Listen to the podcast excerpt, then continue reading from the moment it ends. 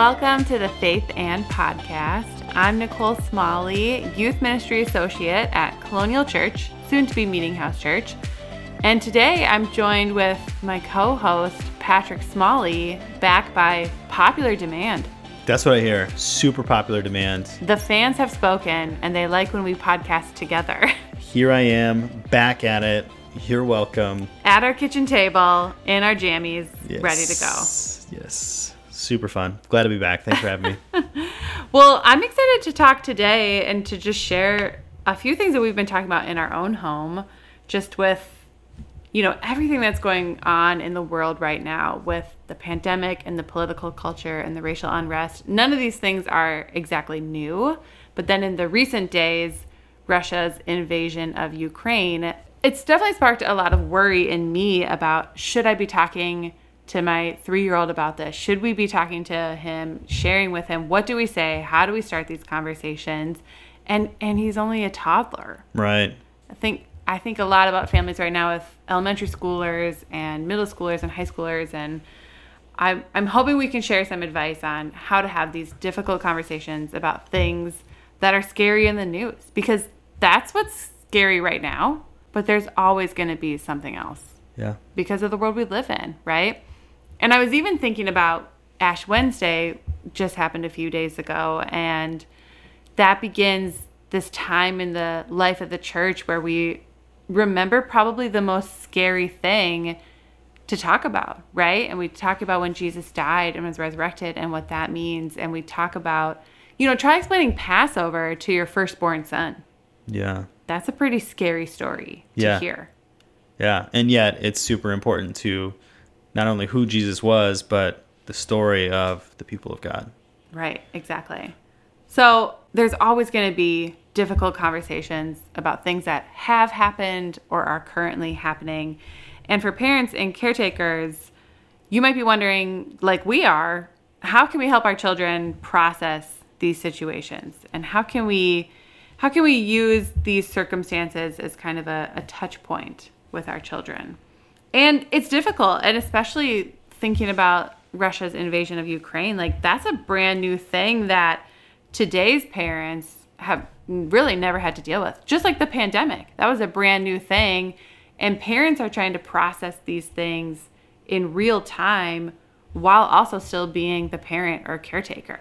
So mm-hmm. you're trying to deal with your own experience of this and trying to help your children experience this as well. Mm-hmm. You know, it's not like talking about the hard moments you had back when you were in middle school. Yeah. This is real real time. Well, I feel like I feel like all the these issues can be like compounded on each other. Yeah. Like even just a few weeks ago, there was a shooting at a school in Richfield. Right. you know and I, school shootings have been a thing for far too long now but to have something you know again come up so close to home and it, it makes all of this just all that much more real and, and that much more important for us to talk about as parents And we know from research that children grow up to have a deeper sense of self esteem and self confidence and communication skills when they grow up in environments where their parents foster open lines of communication. yeah So, some things we're thinking about, some things we've read about, about how we can have these difficult conversations. I think the first is is to realize that number one, it's important to have these conversations. It can be easy as a parent or caretaker to think we just won't talk about it. I'll I'll shield them from that because they don't need to worry about it and they don't need to know about it. And that is completely rooted in love and wanting to protect our kids. And that that might work for really little kids. We do have control over their media consumption. But I think for for older kids and older students, especially, if we're not talking about it with them, they're hearing about it at school.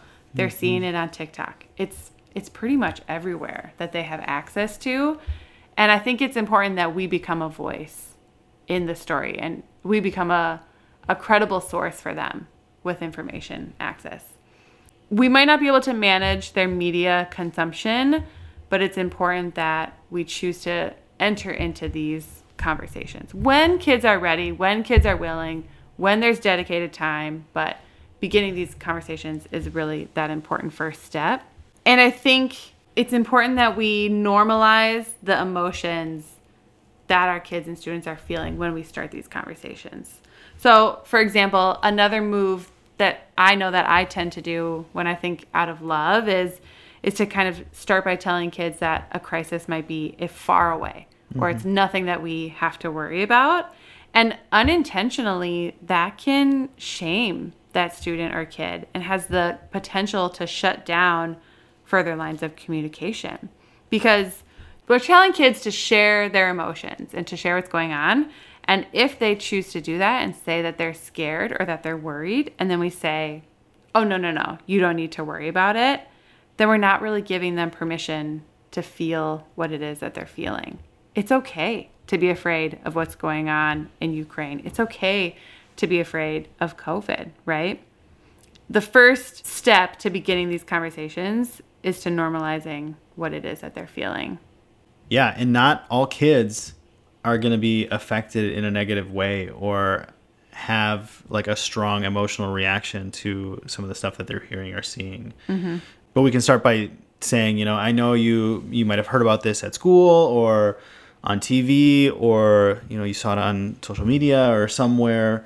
I just want to check in and see kind of where you're at and just kind of opening that door welcomes that dialogue in and and triggers to them and, and shows them that you're willing to enter into that space together.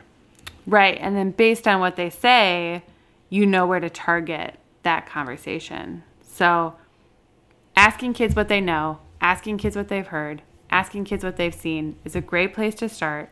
And then whatever they share with you is okay. And normalize mm-hmm. those things. And don't be too quick to correct misinformation. Allow them to fully express before we jump in. Be ready to listen, show what it means to empathize and understand, and be willing to hear. And you might have to do some correcting, but if we show them that we're listening, show them that we're understanding, I think that's going to build the credibility between them. And I think this is an opportunity too for us as parents and caretakers to be honest with our kids about our own emotions that we're feeling mm-hmm. in response to these things. One of the things that I've been thinking about lately is, you know, Connor is three and I am like Google to him. Like yeah. he doesn't know the answer to something, he asks me. And mm-hmm. 99% of the time, I know the answer because I'm just super wise and all knowing. Not really, but you know, he's got fairly simple questions and I can I can rattle off something. In this case, I might not have the answers to the questions he might ask me. So to be open and to share our emotions and our uncertainties in the midst of this too kind of levels the playing field a little bit and might help them know that their uncertainty or their questions are okay. Right. And admitting to our kids that we don't have all the answers and maybe taking that time to look up information together that can create a trusting bond and show show your kids that they can rely on you for help. And I even think this translates into other issues like you know, if our kids come to us about this issue that we're seeing in the news right now, and we show them that we can talk, we show them that we can be honest about it, then that might come back to them in the future when they're facing a new issue. Like, oh, well, mom and I, we really learned a lot about what was happening in Ukraine together. I wonder if mom's going to know about what it's like to maybe have a friendship fall apart or some mm-hmm. other issue that's yeah. going to come up in their life in the future and just show that we were able to talk about this thing together in the past. Maybe we can talk about this next thing together as yeah. well. So let's talk a little bit about what information to share then. How do we keep it age appropriate? How do we keep it honest as well, but without overwhelming kids or without scaring kids too much? I think I think about the very first thing we should do when we talk about it is just ask kids, "Do you know where Ukraine is?" Or should we look it up together on a map? because making it a real place, making it about real people, I think is really important than just this kind of big idea that's kind of floating out there. And then from there, I think we can go into more specific details about why this might be happening, what the history there is, all while keeping it age appropriate, right? So if you have a really, really little kid, you might be able to say something a little bit more metaphorical about how how would you feel if someone came into your room and took all your toys? Well, that's what's happening in another place right now. There's a leader in this country called Russia who's trying to take everything away from another country called Ukraine. How do you think the people in Ukraine might feel about that? Or how do you how do you think they might respond? And I think that metaphor for very little kids takes such a big, hard to understand, complex issue and makes it a little bit more concrete for them to wrap their minds around and be able to talk about. I think about some other things we can explain that are age appropriate. What does it mean to be a refugee? And what does that experience look like? Or what are sanctions? And how do we explain that based on different ages? I think the more accurate information we can give to kids, the more ability we have to take away that anxiety. Because really, anxiety is that that lack of control, right? And that fear of the unknown. And so the more clarity we can provide, the more we can help them understand terms, understand history, understand context. Hopefully, we can take away some anxiety and worry that they might be feeling.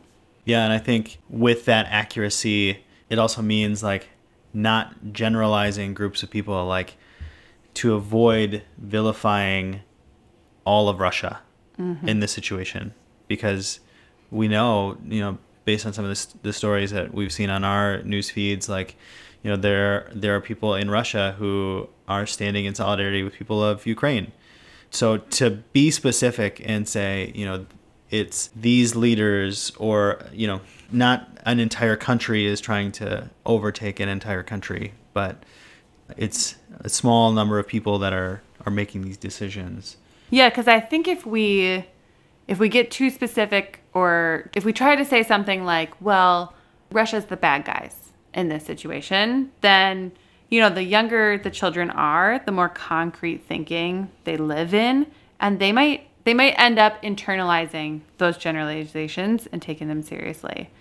So I think if we can provide some context like you were sharing about how these events are carried out by a small number of people and everybody's kind of left to deal with it, then that can show how there's decision makers that are impacting everybody else in all these different areas. I think that's really important. And I think wrapping up this conversation by always telling your kids, we can always talk more about this, or kind of reading their cues. And if they're done for right now, it doesn't mean they're done with the conversation forever necessarily. They might want to come back to it in the future and allowing them to process and to think about it and to come back with questions is really important. It doesn't have to just be a one time conversation. Yeah, and even if you get shut down from the start, just because they didn't want to talk about it in that moment doesn't mean that they don't ever want to talk about it. Mm-hmm. You know, they might just not have the emotional energy, you know, or, you know, I think of my three year old. Like, there are times when I ask him about something and he doesn't answer, he runs off. But 10 minutes later, or the next day, even sometimes he'll come back and he'll want to talk about it. Sometimes I don't want to talk about things unless I've had a snack. Yeah, so. that's how I feel about coffee in the morning. Mm-hmm. You know, I just don't talk to me until that point. Right. Right. So these conversations can always be ongoing. They yeah. might happen at the dinner table. They might happen in the car while you're driving somewhere. They might happen while you're on a walk around your neighborhood.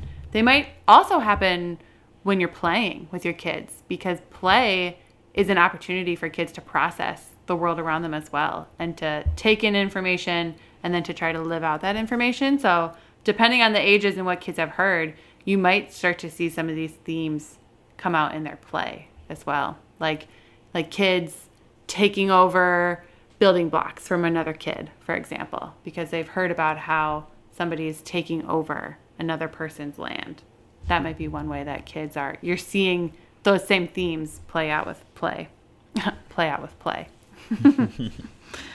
so then i think the last thing we can touch on and you know being people who follow jesus and who live in hope i think it's important that that we provide a sense of hope in this moment without taking away from not only the real pain that people in Ukraine are experiencing right now, but the real feelings of worry and fear. We don't want to say something um, that's going to belittle any of those emotions or any of those circumstances. But I think simultaneously we can say some things that do provide hope.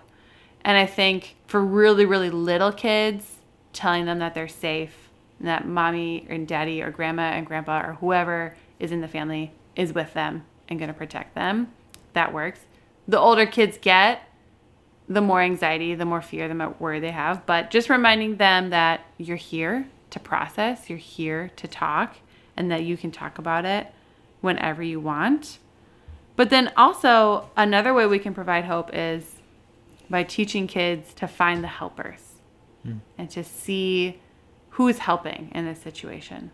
Yeah, I think when we can train our kids to notice the people in a situation that are helping, whether it's a small situation and somebody steps in or something bigger like this and there are groups or organizations that are are protesting or raising funds or raising supplies whatever the case may be you know the more we can can train our eyes and the eyes of our kids to notice those things i feel like it almost encourages us to lean into that and to to be more like those people and to you know, hopefully be those people. I think in my own parenthood, like one thing that I would hope for my kids is that they would grow up to be helpers mm-hmm. in situations. When they are presented with an opportunity to be helpful to somebody who is in crisis, that they would step in and that they would help in that situation. Right. If we can find ways to encourage our kids to step into that helper role in these moments, it's planting seeds for them later in life. Yeah, and giving those kids a sense of control and contribution, which can ease anxiety as well. And that might look like working together to make a family donation. That might look like setting aside a time of prayer.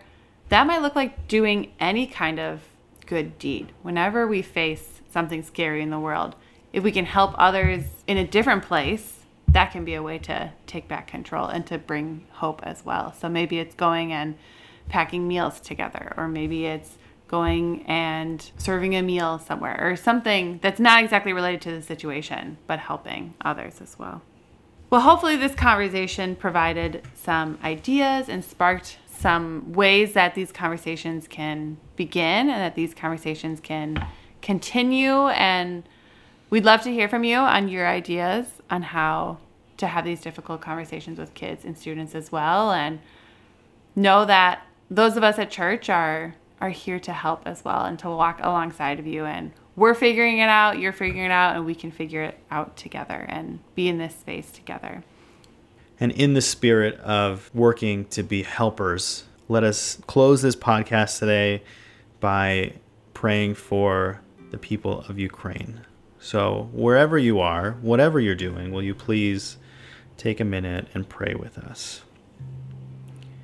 God of peace and justice, we pray for the people of Ukraine today. We pray for peace and the laying down of weapons. We pray for all those who fear for tomorrow, that your spirit of comfort would draw near to them. We pray for those with power over war or peace for wisdom, discernment, and compassion to guide their decisions. Above all, we pray for all your precious children at risk and in fear, that you would hold and protect them. We pray in the name of Jesus, the Prince of Peace. Amen.